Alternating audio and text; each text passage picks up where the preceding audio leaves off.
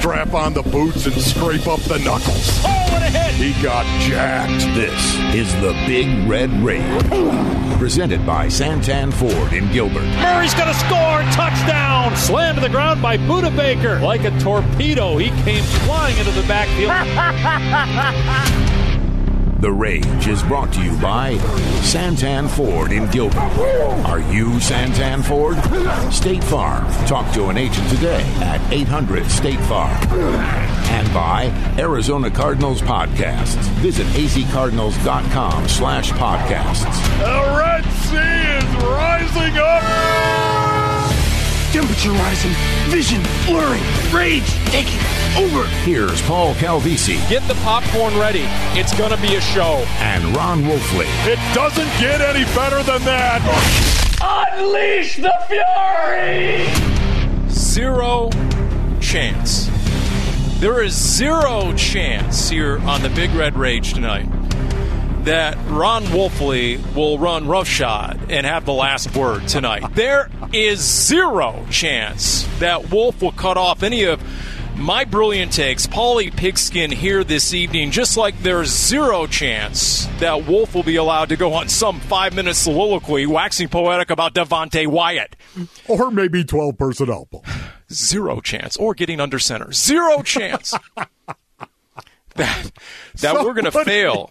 That we're going to fail. Yes, I'm calling my shot. That we're going to fail to put the big into Big Red Rage tonight because our big time guest, none other than a seven time Pro Bowl receiver by the name of AJ Green here on the Big Red Rage presented by Santan Ford and Gilbert. We are Santan Ford. Paul Calvisi here. Ron Wolfley there. You know what, Paul? You cannot wait for that once again because um, AJ Green and the ability. I know you had the opportunity to talk to him little bit earlier uh, in the day, but AJ Green. This is going to be a situation, Paul, where the Arizona Cardinals. It's interesting. They love their free agency from a year ago so much. They're doubling down on it once again. And, and to me, Paul, that is an admission by them that they believe the 10 and 2 was real. Yeah, I mean, they're saying it with the checkbook. They're saying it with the roster moves. They're saying that whatever was illin and ailing this team over the last six weeks of the season when they lost five of their final six, including the playoff loss at the Rams, is correctable. Is something Yes. we can do something about. That's essentially what they're saying. You're right. When you hit zoom out and you look at the big picture on the big red. And it'll be interesting because AJ Green, we had a chance, you know, at length to discuss a lot of these issues. He talks about Kyler Murray. He talks about his chemistry or lack thereof with Kyler Murray. He's very forthright. He's much more honest. In this setting, we had more time to deal with it than he did with the media via Zoom earlier in the week. So that's straight ahead. But I mentioned the quote, zero chance. And we mentioned Kyler Murray because Steve Keim and Cliff Kingsbury met the media today, as you know, Ron Wolfley. And, well, we'll just get right to it. Ken Somers, longtime Cardinals reporter and local columnist, was the one who asked the question of the Cardinals GM. There's been a lot of speculation out there, the possibility of you guys trading Kyler. Could, could you can you rule that out? Zero chance. Do you believe it, Ron Wolf? Yes. You know what I do, Paulie? I do because of how definitive he said that. Now, you know, once again, um, I understand things can change and do change down the road. But yeah, he said it so definitively, Paul, and with no follow up whatsoever. I think that was it was done on purpose by Steve Keim, and I think it points to where the Arizona Cardinals are headed on this, which means at some point in time after the draft, probably not before, but after the draft, there's going to be an extension of Kyler Murray. Because tis the season for smokescreens. We, we know what this is all about. Uh, a lot of people correctly pointed out there were similar comments made leading up to the 2019 draft about Josh Rosen when Kyler Murray was the number one pick. Now, the circumstances are completely different this time around for a lot of obvious reasons we don't have to get into, but and and I'm with you. I, I do believe it. I mean, honestly, what are the alternatives? What are the alternatives? If, if Kyler Murray isn't your quarterback, even if you get a Mondo Draft Hall El Grande, Yeah. then what? You're automatically back in QB purgatory.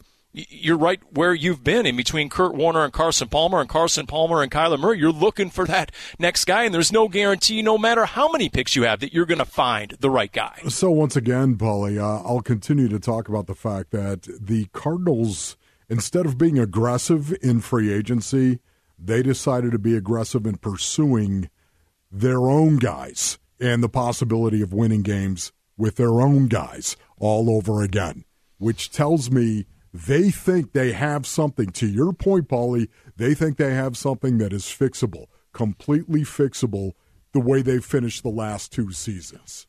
And by the way, Michael Bidwill, team owner to Kent Somers as well, on the potential that there might be a Kyler Murray trade. And we're quoting Michael Bidwill, quote, yeah, that's not happening. There's just too much outside noise that people listen to. We understand that's just part of what goes on these days with social media. It's just not the case. And to your point, about the timeline, and we've talked about this for two, three months now here on the Big Red Rage, have we not? How the other six quarterbacks after year three who got their contract extensions, if you go back, every one of them was in June, July, August, or September. And Steve Keim, uh, he doubled down on that. The way we've approached it is we have free agency, we have the draft, and then you know we'll take a deep breath and sort of refocus. And that's the same reason that every other player that's been a third year quarterback has been done in the middle of the summer to late summer. And it's just sort of the way that, that the system works. And but but nothing has changed in terms of him being our long term and short term quarterback. And Steve Keim did verify with the media that he has spoken recently to Team Kyler about a contract. So you know, considering the comments made and just sort of the vibe at today's press conference, and then you take into account Kyler's tweets, and you wonder, Wolf, if there has not been some significant progress in forward momentum to getting that deal done. Boy, you know what you just you just said it, Paulie, right there. The reason why I think I'm going to put this in the positive column in a big, big way, it's because of Kyler Murray's tweets. I'm sorry. I, listen, uh, you, nobody's ever going to be able to convince me the social media thing wasn't a thing. Right? Oh, it was a thing. No, I, am just saying he scrubbed it, and and suddenly, um, you know what? Uh, there was an all caps letter that was sent out as well. You know, I mean, listen, um, I don't think we're we're naive or or stupid here. So once again, it was a thing. And Kyler Murray has used it in the way that he used Twitter. I absolutely loved because he was supporting him being an Arizona Cardinal in 2022 and going forward and being committed. And there were basically three tweets today from Kyler Murray, and two in response. One late in the day was uh, Ian Rapoport, and he tweeted out that quote from Steve Keim's "Zero chance for trading Kyler Murray." And Kyler Murray's response via Twitter was 100, as in 100 percent, as you know. And then, and then there was Kyler in response to the Patrick Peterson podcast that featured Chase Edmonds. And in light of some shade thrown by Pat P, not the first time, towards his former team, Kyler's response, and I quote, I want to win Super Bowls with the Cardinals. AZ is home. End tweet Kyler Murray. Paulie, that was intentional. That that much we do know, right? I mean, that was an intentional act right there by Kyler Murray to support his team. And again, I'm going to put that in the positive column and expect and make make me think that a deal is going to get done and it's going to get done after the draft. And then the third tweet was in response to Colin Cowherd. And, and, and, Cowherd was on this, this rant, and there was a graphic on his TV show that read, and I quote, Kyler is harder to build a culture around. That's all it said, right? And then, and then he was comparing Kyler to an Aaron Rodgers and guys who do their own thing. And, and Kyler's reply via Twitter was, and I quote, run whatever narratives y'all want to run, but questioning my work ethic, I'm not going for that. Stop playing with me, Colin. I still rock with you, but come on. End tweet, Kyler Murray. Yeah, you know what? I mean, just the fact he is engaging what is going on and being said out there instead of the sound of silence, I think, is a positive. Don't you, Paulie? Absolutely. I mean, the fact that uh, you know he's a the fact that he's actually acknowledging that he's part of the Cardinals' future. Which, to your point, when he scrubbed the Instagram, right, when there's no trace or barely a trace of the team he played for, so now at least you have he's commenting basically on having a future with the team. And we get it. It's all part of the contract process and the back and forth and the negotiations. And, and, there's a realization, I think, eh, on Kyler's part that he has a great fit with the offense and the head coach. Does he not? No doubt.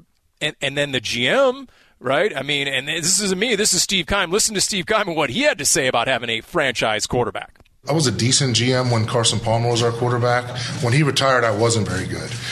I'm, I am smart enough to know that Kyler Murray makes me a better GM. So he, you know, again, we took him with the first overall pick.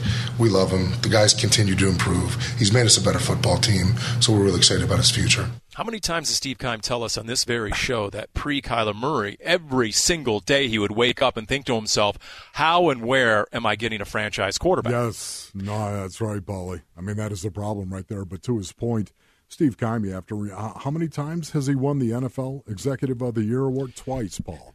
Correct. As a matter of fact, and um, it's it's laughable when you talk about Steve Keim in the way that a lot of people out there don't want Steve Keim to be the general manager for the Arizona Cardinals. I'm sorry. You know what? You you built a team, a playoff team, a playoff caliber team, not once but twice. And I realize you could say, well, it was over the course of nine years and everything. Well, you know what? A lot of times you're finding a quarterback that you're going to roll with three, four years. And Steve Keim found two different quarterbacks and built two different teams that actually went to the playoffs. And by That's the way, undeniable. Yes. And by the way, doesn't that go for every single GM? I mean, Jason Licht before Tom Brady, the Buccaneers were on a 12 year run of no playoff appearances. What were the Buccaneers going to look like this year minus Tom Brady until he unretired and came back, right? Yeah. I mean, and good look, for Jay Licht, too. Sure. Good sure. for Jason. And, he, and he's not. Look at uh, John Schneider up in Seattle. Look at his last six or seven draft classes or lack thereof. Yes. And then they got rid of Russell Wilson. Good luck. Uh, The last place Seahawks on that one. So, okay. If they're tracking and trending towards a contract extension, what does that mean for Kyler Murray now that the offseason activities began officially this week? Well, Cliff Kingsbury was at the press conference and he was asked that question you know, we understand it's voluntary at this point. Um, I do expect him here at some point, but uh, I think if you ask any coach, we'd all want him here a lot more than we get him. But that's part of the CBA, and um, they're all professionals and handle their business. Right, so this week, you know, Wolf, it's weight room work and it's you know some conditioning out on the field. There's no actual football going on, but I will say. And and AJ Green, we asked AJ Green about it coming up here in a matter of moments on, on the Big Red Rage presented by Santan Ford and Gilbert that you know, if one of the keys to this offense is getting the receivers on the same page with the quarterback and developing greater chemistry in the passing game and that connection and everyone being in sync, and especially when the game's on the line, you know what, to me, these offseason activities are important when it comes to football. Yeah. And I don't I don't care if it's on air. I don't care if it's seven on seven. I don't care if it's just the offense before they can even go against the defense. Kyler throwing to a receiver who's got to be in the right spot at the right time and get that precision in the passing game, that matters. Yeah, no, you're absolutely right about that, Paulie. But, you know, can I just also throw in the fact that I think even strength and conditioning matters? I do. I'm sorry. Listen, this is when you get a great opportunity to work out with your teammate, Paul. You get a great opportunity to get to know relationally your teammate better than you will when you actually go into the regular season. And the reason being, of course, the regular season, Paul, there's so much structure, there's so much order, there's so much stress. It's a get to now, do everything now, check A, B, C, D, all the boxes now.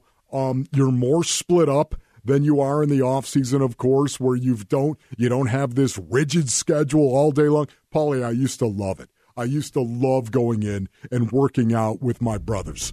Whether it was running out on the field, Paul, whether it was in the weight room throwing around. So I, I don't want to say that's not important because I think that's where you really build a lot of relationships as well. But look across the NFL, man. There's not a lot of guys that are showing up for strength and conditioning. And hey, you push each other, right? I mean, Oh, guys totally. push each other. And you have the NFL Strength Coach of the Year in Buddy Morris. So what's not to like, right? Cut the Just- sleeves off now. just like the Draft Weekend Country Concert presented by SeatGeek featuring Ryan Hurd, Blanco, Callista Clark. It is Saturday, April 30th, next weekend, next Saturday on the Great Lawn at State Farm Stadium. For tickets and information, go to sportsmansparkaz.com. That's sportsmansparkaz.com. AJ Green is next, and we get into some of these questions about the offense and the quarterback and chemistry. The Big Red Rage presented by Santan Ford in Gilbert. Let's start that off as Bruce Arians. That's what I'm talking about. That at Murray and shotgun snapped the collar, the tiny little short set. See how I did that? Short set little bit. Now throwing deep far side and it's pulled in at the five yard line. Right. Hold on, I gotta grab myself a Crown Royal here. Have a little sippy dippy, little sippy dippy, daddy, right. doopsie doo, dipperoo. Finish the call is Jack Nicholson. AJ Green just too strong, too big too athletic. Do Tracy Morgan. Oh, what a great read by Kyler Murray to throw the ball. Say it as Morgan Freeman. What a great read by Kyler Murray to throw the ball. You've got a scarecrow on a stick. Put it out there. Let him go get it. That's exactly what A.J. Green did. Can you do it as Liam Neeson? What a great read by Kyler Murray to throw the ball. You've got a scarecrow on a stick. Put it out there. Let him go get it. That's exactly what A.J. Green did. Right, the unmistakable Frank Caliendo, the mind, the voices of only one Frank Caliendo on the Never Pash Pod recently, as he recreated in the different voices the A.J. Green 41 yard touchdown catch against the LA Rams week four. And now we have the real AJ Green in studio here on the Big Red Rage. Your reaction just to hearing all the voices recreate that call, AJ. Man, he's he's very talented. He sounds just like them. Never yeah. heard anything that good that um, he can do each person like that so well. so he's he's very talented guy.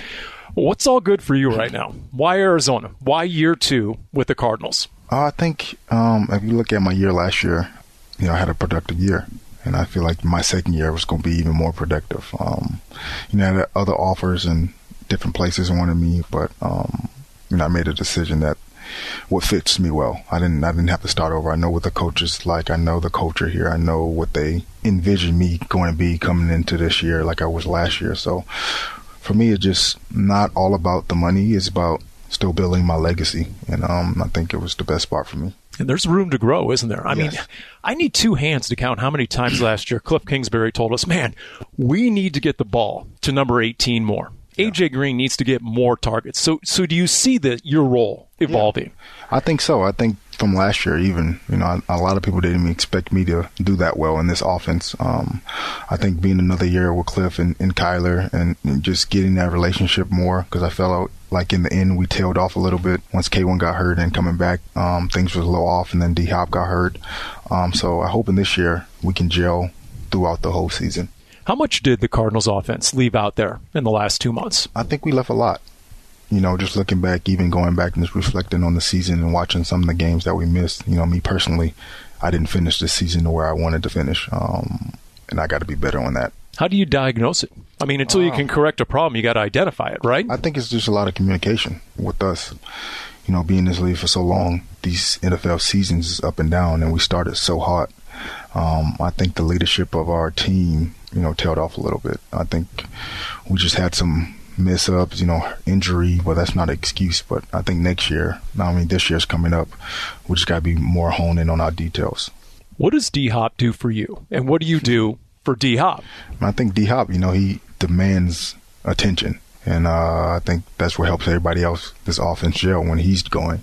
You know, last year we had C. Kirk and I and, and then D Hop. Defense couldn't really key on one person. And, and when that happened, C. Kirk had a good game or I have a good game. So having him out there just changed the whole dynamic of the game. The fact you're both South Carolina guys too. Do, yeah. do, you, do you have an is it is that next level in terms of connection in the in the way you guys just sort of interact and get along? I think we this is our personality both want to win. We don't care about the balls. We already been that guy catching a lot of balls. We just want to win and try to get a ring. I think that's what helps us out in that room. And we had a great room.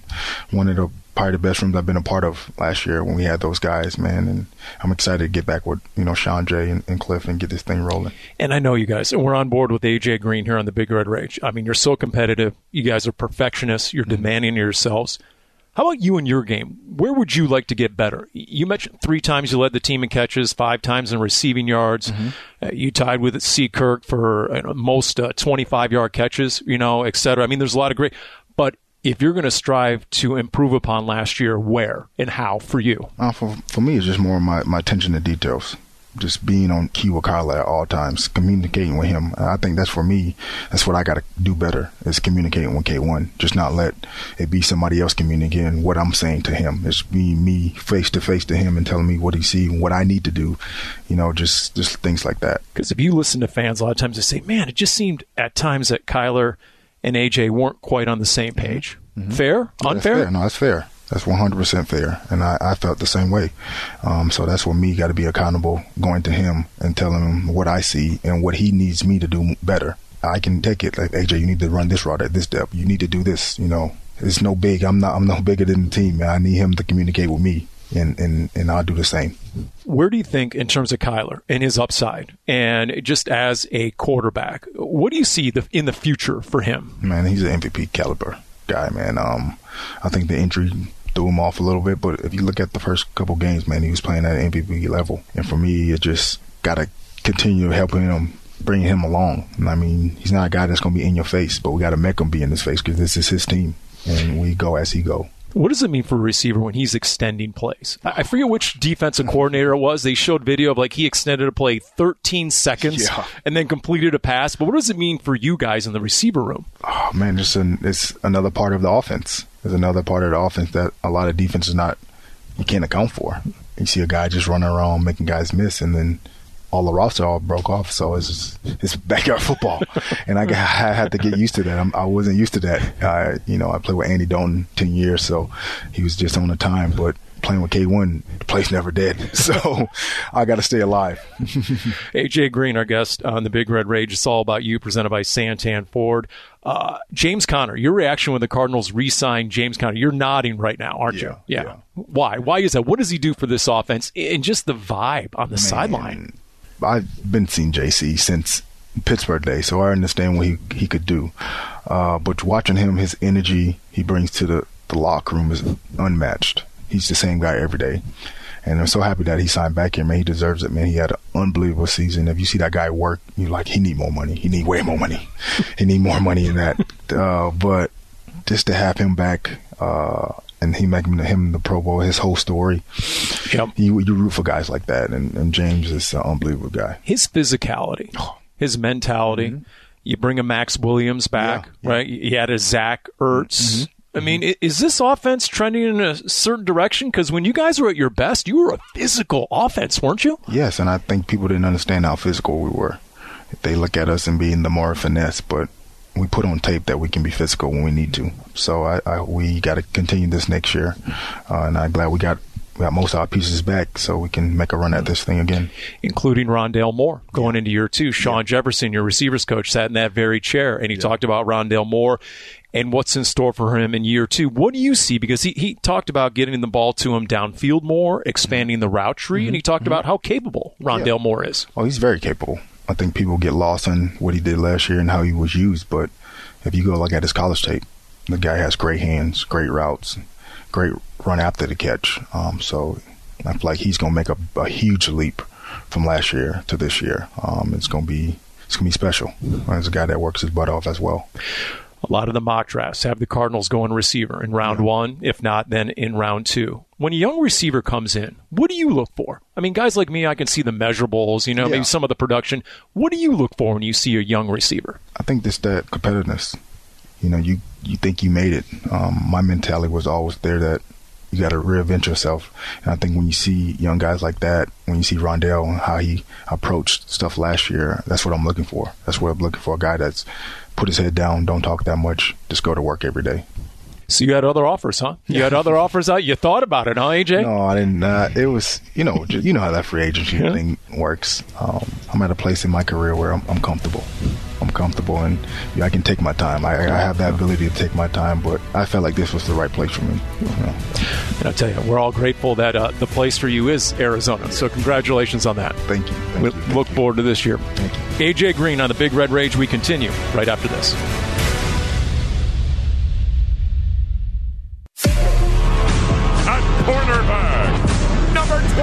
Jeff. Hey, let's get it! Hey, let's go!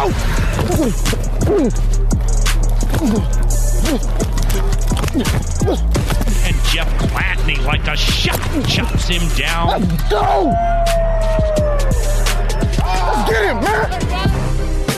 Me, it's a freebie. We, we got an, an extra first round pick, you know, basically in free agency. Incredibly quick footed, uh, highly instinctive player. Uh, it's a reason, again, he went in the first round. And we're getting a, you know, a, a starter in our building with, and we didn't, you know, waste any draft capital, Right. basically. So um, he, he helps us out immediately. Excited to have him, and he's going to help big time. Again, us taking that next step. Director of Player Personnel Dru Grigson last week here on the Big Red Rage presented by Santan Ford and Gilbert. We are Santan Ford, and that was the word that stood out about Jeff Gladney. Starter.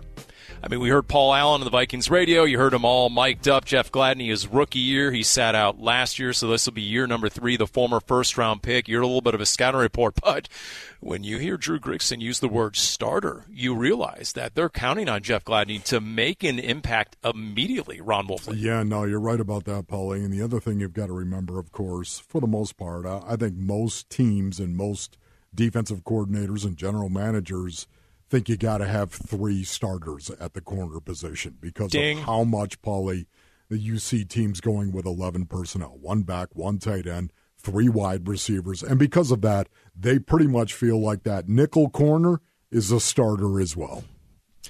And anytime they have the ability to move Byron Murphy around, right? So let's say Gladney can, and he's only 5'10, you know, they say, okay, he plays bigger. He does have the ability to match up against outside guys. But if he is that guy, because we know Vance Joseph likes Byron Murphy to use him quite often at certain matchups inside, does he not? Yeah, there's no doubt, Paulie. I I don't consider a corner that is 5'10 to be small. I, I, I'm sorry, I don't. And obviously, there are teams out there that feel exactly the same way because they draft a lot of guys who are 5'10, 5'11, 6 foot tall, right in that range in terms of playing corner. I, I don't think he's necessarily small for the position. I, I think if you want to start talking about being under 5'10, I get that. But I can't tell you how many guys I've seen, how many corners I've seen that are 5'10, 5'10 and a half, and almost 200 pounds, 195 pounds, who are stocky and play the position just fine. Yeah.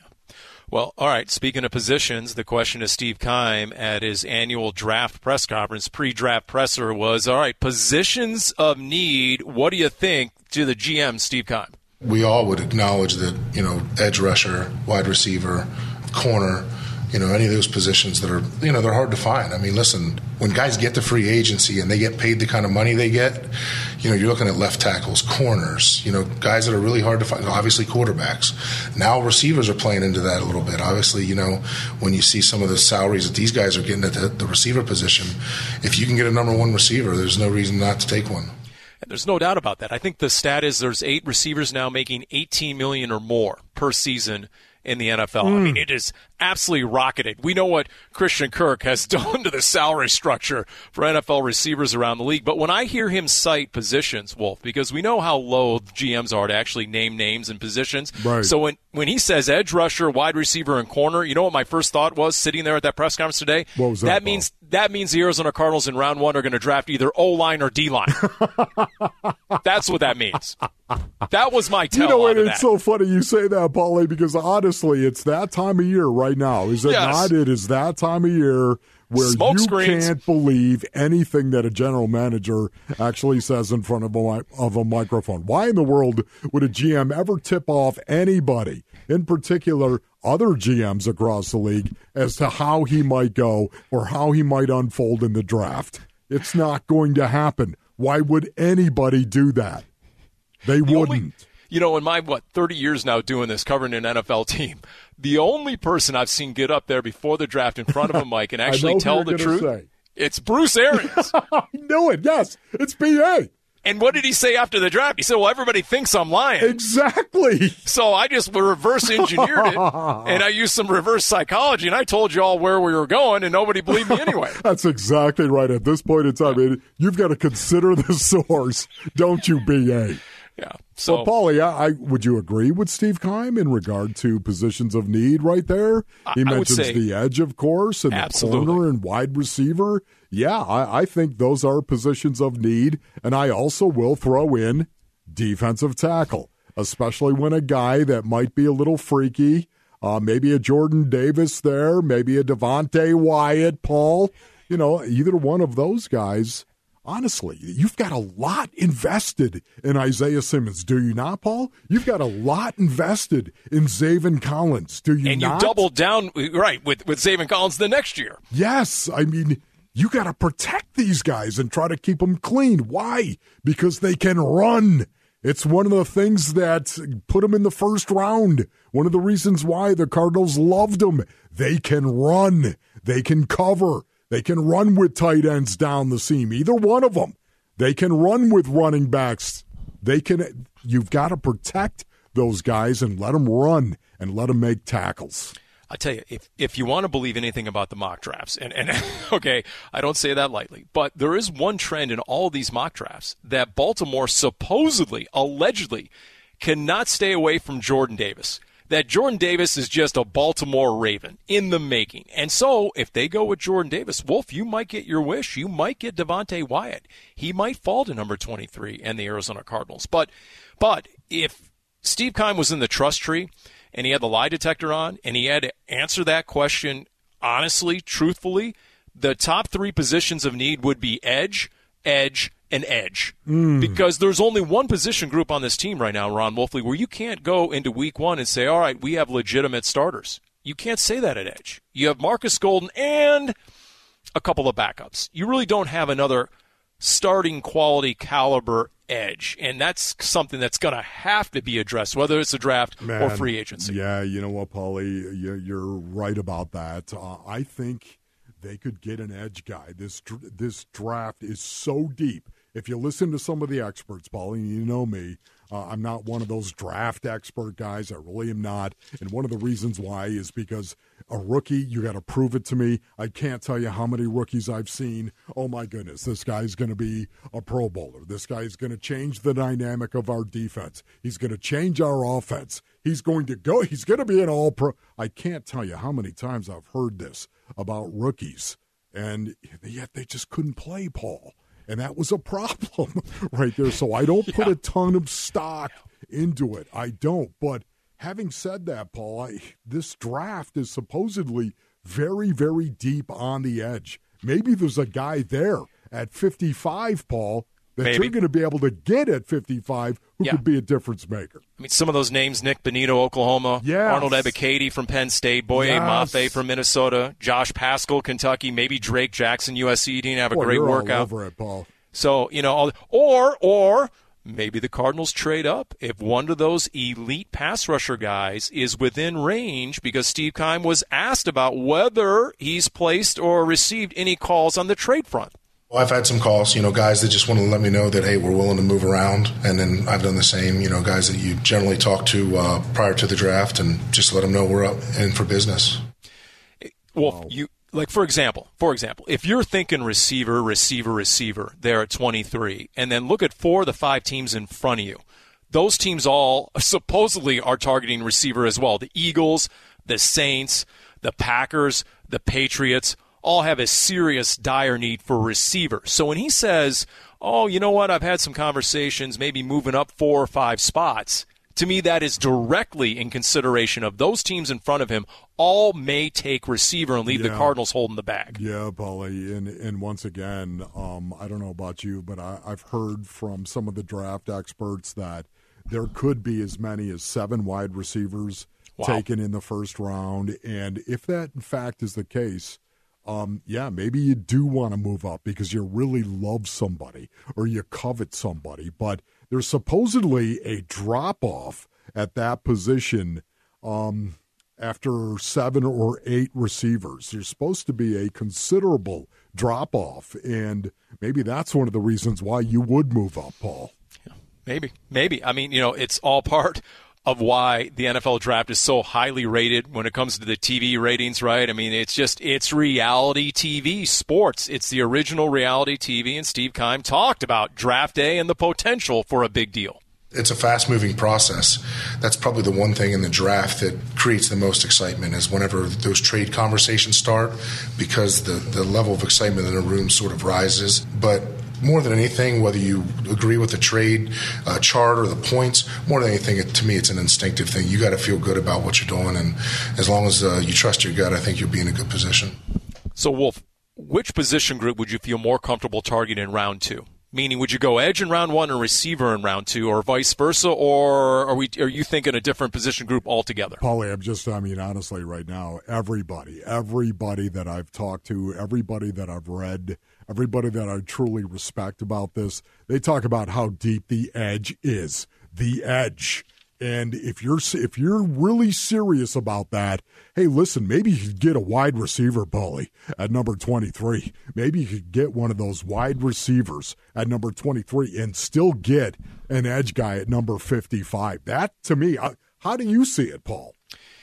Yeah, you know, Steve Keim has never drafted a receiver in round one and the Cardinals' recent track record with a lot of receivers in the draft, uh, not robust to be sure. And honestly, I'm the guy who the last three years said check the hit rate for the position group that fared the worst in round one, and it's been receiver. Yeah. But I think this is the exception. To your point, seven receivers could go in round one, and that would match the all-time record, which, by the way, was 2004 when Larry Fitzgerald was the first receiver off the board at number three overall. I, I get it. And after we all witnessed what happened to the Cardinals offense minus D Hop last year, yeah.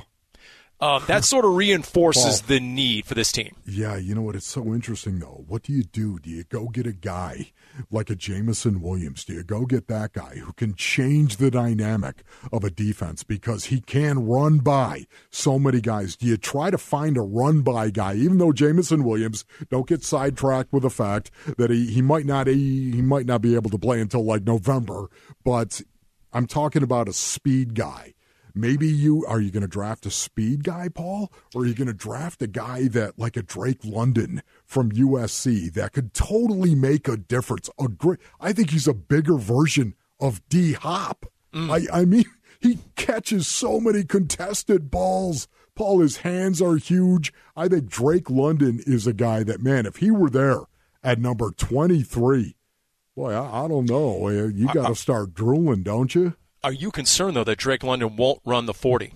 Because you know, Mike, they, a lot of com- a lot of comparisons to Mike Evans, but Mike Evans went out there and ran a four five something at his size. Yeah, and, and, I, and I think most people think he'd run a four five. Paul, he'd run a four five five. Drake London.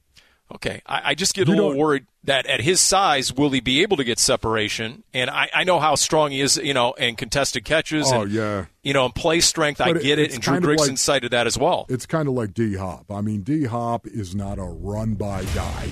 He just isn't. How many contested passes do you see DeAndre Hopkins right. catch? Happens well, all the time. And Drake London, just like that to address your original question, what sort of receiver would you go? At? You know, a lot of receiver coaches and offensive coordinators want a receiver room that looks like a basketball team. You want one of every sort of position. Right. You want the smaller, quick guy in the slot. You want the big guy on the outside that would be your five, right? I mean, you want the different size guys. So, with that being the case, you can give me Treylon Burks and hashtag who wants some. And Deebo. we're just going to, I mean, absolutely. And by the way, uh, for more on everything related to the draft, you got to hit up the Dave Pasch podcast. This week's guest about NFL Network draft analyst extraordinaire Daniel Jeremiah, wherever you get your podcast, and you can follow via Twitter at PaschPod. We'll continue to talk about the Cardinals, recap what AJ Green had to say, and did you see Flight Plan next on the Big Red Rage? Got to play your best football at the most important times of the year. Um, and, and, I obviously don't think that we did that. I hope it's motivation for every single guy on the team to do everything in their power to make sure that we're not in a situation like that again. The back half of the season, and then specifically uh, what happened in the playoffs. So if you can't look at that game and you can't walk out of that stadium feeling motivation and wanting to work harder and wanting to be better and wanting to do everything that you can, probably in the wrong business. J.J. Watt earlier this week, and Wolf, I had asked him, I just said, was there a lesson learned from the way last season ended? And if so, what? That was his response, which uh, just the look on his face, the manner in which he delivered that, uh, you can sense that it's still raw with a lot of guys the way last season ended, losing five of your final six. You heard what A.J. Green said earlier in this edition of the Big Red Rage presented by Santan Ford and Gilbert. I asked him, How much do you think the offense left out there at the end of last season? He said, A lot. He said, I got to be better. He said, I said, Why do you diagnose the problem? And A.J. Green was pretty forthright. He said, quote, you know, the leadership of the team tailed off a little bit we got to hone in on the details. Yeah. So you're just hopeful that they tried to figure out that they have successfully figured out and deciphered what went wrong at the end of the season for a second straight season. And if they have, going full circle here, it gets back to your point, Wolf. Now you see the rhyme and reason to why they're bringing back the core players. Yeah, no doubt about it, Paulie. You know, once again, uh, it's so important for people that are listening right now to understand that the mentality of a football player is not that of a front runner, Paul. It's not. It, it's a guy that knows how to finish above all else. A guy that knows how to finish. A guy that knows the task at hand is never good unless you finish and finish strong. Paulie, I can't tell you how many coaches will scream out. You'll hear it on the field, right? All the time. Finish! Finish! Right? They're screaming, finish. Why? They're trying to get that into the head of of some player out there on the field, whatever it may be, to finish strong. Paulie, as a player, you're looking to do that individually, and you're looking to do that collectively. And that's why the look on J.J. Watt's face when you asked him that question, that's why it drooped, I'm sure, because there's nothing worse for an individual, for a football player, and for a football team than not being able to finish. And you've heard guys take accountability. AJ Green did today in that interview, right? You know, asked him, was it fair to say you weren't always on the same page with Kyler Murray? He said, absolutely fair. He said, I felt the same way. He said, I need to go to him more often. I need to communicate with him more. He's not a guy who's going to get in your face as often. I need to get in his face and make him talk to me, you know, make him tell me how I can be better. So it's interesting if that's part of the plan. And then you hit zoom out, and Michael Bidwill this week, it was just released, season five, episode one of Cardinals Flight Plan. This is all access behind the scenes, available now on the Cardinals YouTube channel, youtube.com slash AZ Cardinals. And the team owner talking about the strategy in free agency. If you look at the last five seasons, about two thirds of the free agents that went to a different team and were paid more than $10 million played less than 75% play time. Many were not starters. Most of them didn't go to the Pro Bowl. Just because you spend a lot of money in free agency doesn't mean you get the greatest players out there. And frankly, when I look back at Steve's success, Steve has had great success signing players that people have sort of forgotten about a little bit after the draft. There are a lot of great players out there. Being aggressive also means being patient and taking the risk that great players are going to be out there and having the confidence that we'll be able to sign them at the right time. Cardinals flight plan, Michael mm. Bidwill. And Steve Keim said it today. Wolf, he said the disadvantage in free agency is you don't know the p- person. You can see the player on film, you don't know the person. It's not like the draft where you go to the combine, you can interview him, you can have one of these 30 visits. You know, it's not the same that when free agency opens, you don't have that ability to get to know the person. And the immediate guy you think of most recently was Jordan Phillips yeah. and how that did not work. No, you're right about that, Paulie. You know, once again, I'm I'm sorry, but the Cardinals were really aggressive last year in free agency. We know that last off season and – this year, not so much, um, according to other people. But again, I think, Paulie, that is by design. I think they looked at the fact they were 10 and 2 and what made them 10 and 2. I go back to, to the five games that were played with Maxx Williams. with Maxx Williams as a tight end, and now all of a sudden you're going to bring Zach Ertz into that as hmm. well. Paulie, you put Maxx Williams and Zach Ertz on the field in rundown situation, first and 10, second and 1 to 6, there's going to be problems with James Conner as your running back and DeAndre Hopkins. And who knows on the other side? Maybe it's Rondale Moore. Maybe it's A.J. Green. Maybe it's somebody else they go out and get. But that could be real problems. It's it's undeniable the Arizona Cardinals were 7 and 0 and they were 10 and 2, Paul. And right now, this free agent period so far, Steve Keim and the Arizona Cardinals said that was real. And we're going to go out and try to replicate it again. And, and, you know, James Conner was banged up at the end. I think he only played two full games with Zach Ertz. So you get those two together, you add Maxx Williams. And then, for example, you go through the draft, and all of a sudden, or maybe right before the draft, the Cardinals sign a veteran edge rusher. Maybe they get a Jadeveon Clowney. Maybe they get a Carlos Dunlap, a Melvin Ingram on a one year deal, sort of that John Abraham, Dwight Freeney type thing. And that that does change the outlook of what they've done in free agency to a significant degree, does it not? Well, it does, especially when you look at the fact that the Cardinals were number five in sacks per attempt the year Chandler Jones didn't play but five games. He had one sack in those five games, and the Cardinals overall, they were number five in sacks per attempt because of scheme. By the way, the NFL schedule came out today. The NFL schedule, the full schedule, will come out Thursday, May 12th, 5 o'clock our time. That's when the Cardinals will announce that full schedule. And for a season ticket priority list, to get on that, azcardinals.com slash priority list. For AJ Green, Jim Omahundro, Lauren Coble, for Ron Wolfley, I'm Paul Calvisi. This has been the Big Red Rage presented by Santan Ford in Gilbert. Chaw.